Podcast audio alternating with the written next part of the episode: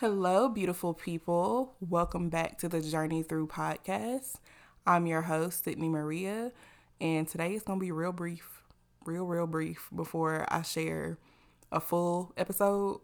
But I wanted to get this to y'all because it's been on my mind. It's like, record it, girl. Say what you got to say and get out. Make it quick, make it brief, get straight to the point. point, and that's what we going to do. So I'm going to hop right in, and I'm calling this Bright Ideas. The day God grants me access to the vision is not the day I tell the story. And to add insult to injury, you're probably really excited to tell someone your bright idea. Now, what I realized was your bright idea is your best kept secret until you get done going through the pruning and severing process. So I'm on the email list and the devotional that was shared in this particular email was John chapter 15, verse 2. John chapter 15, verse 2 reads, He cuts off every branch in me that bears no fruit, while every branch that does bear fruit, He prunes, so that I will be even more fruitful. Listen, if y'all want to talk about fruit, we can talk about fruit and how supplication is the result, or the fruit is the result of supplication and I'll get more into that when I drop the full episode. But when I got done reading that scripture, one thing that came to mind was we always discuss the pruning that God does, but we rarely ever discuss the cutting off of anything that no longer feeds us well in a productive manner. I have to remember that God severing parts and Him pruning parts is a result of said supplication.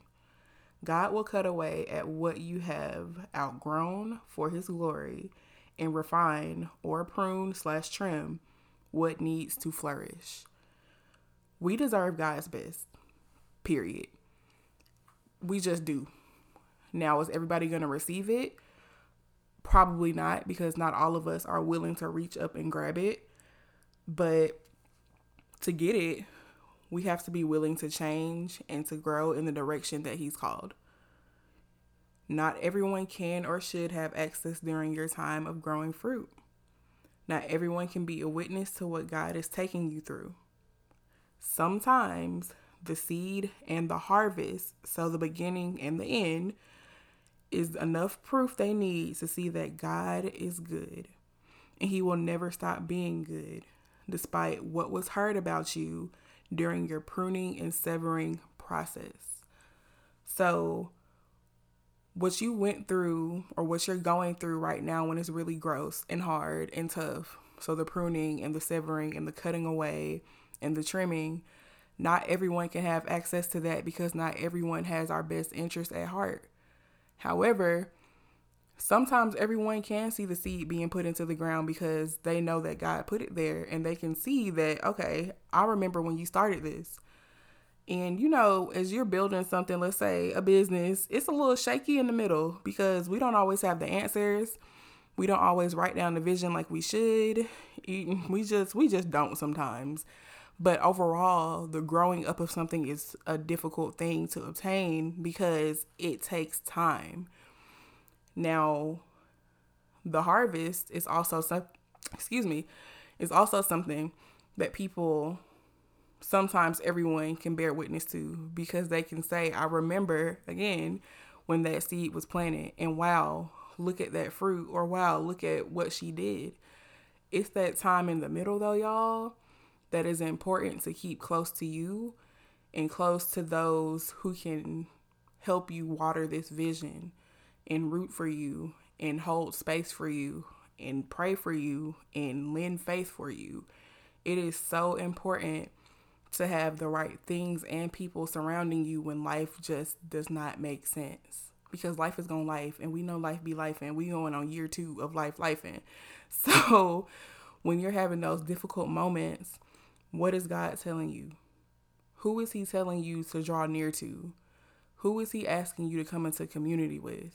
Because a lot of us oh i don't like people well he didn't make us to be alone and he don't mean just being with a significant other so who can you call on or what can you lean on in a healthy way that will further grow this seed and produce this fruit. And finding that out comes with prayer, comes with quiet time, comes with spending time by yourself, comes with changing your habits, comes with sincerely, wholly, fully asking God to change you from the inside out. He knows when it's sincere. So it comes with some tough decisions. It comes with what is essentially a life change. Are you ready? And if you're not, can you say, you know what? I'm going to rip the band aid off and trust you anyway because my faith is built like that. Anywho, I'm to leave y'all with that little snippet, a little appetizer or whatever before I drop the full episode because I just had to come through here and share that it has been imperative and an urgency for me to share that. So, as we embark on this weekend, I want everyone to stay safe, stay thoughtful, stay kind, and I will talk to you next time.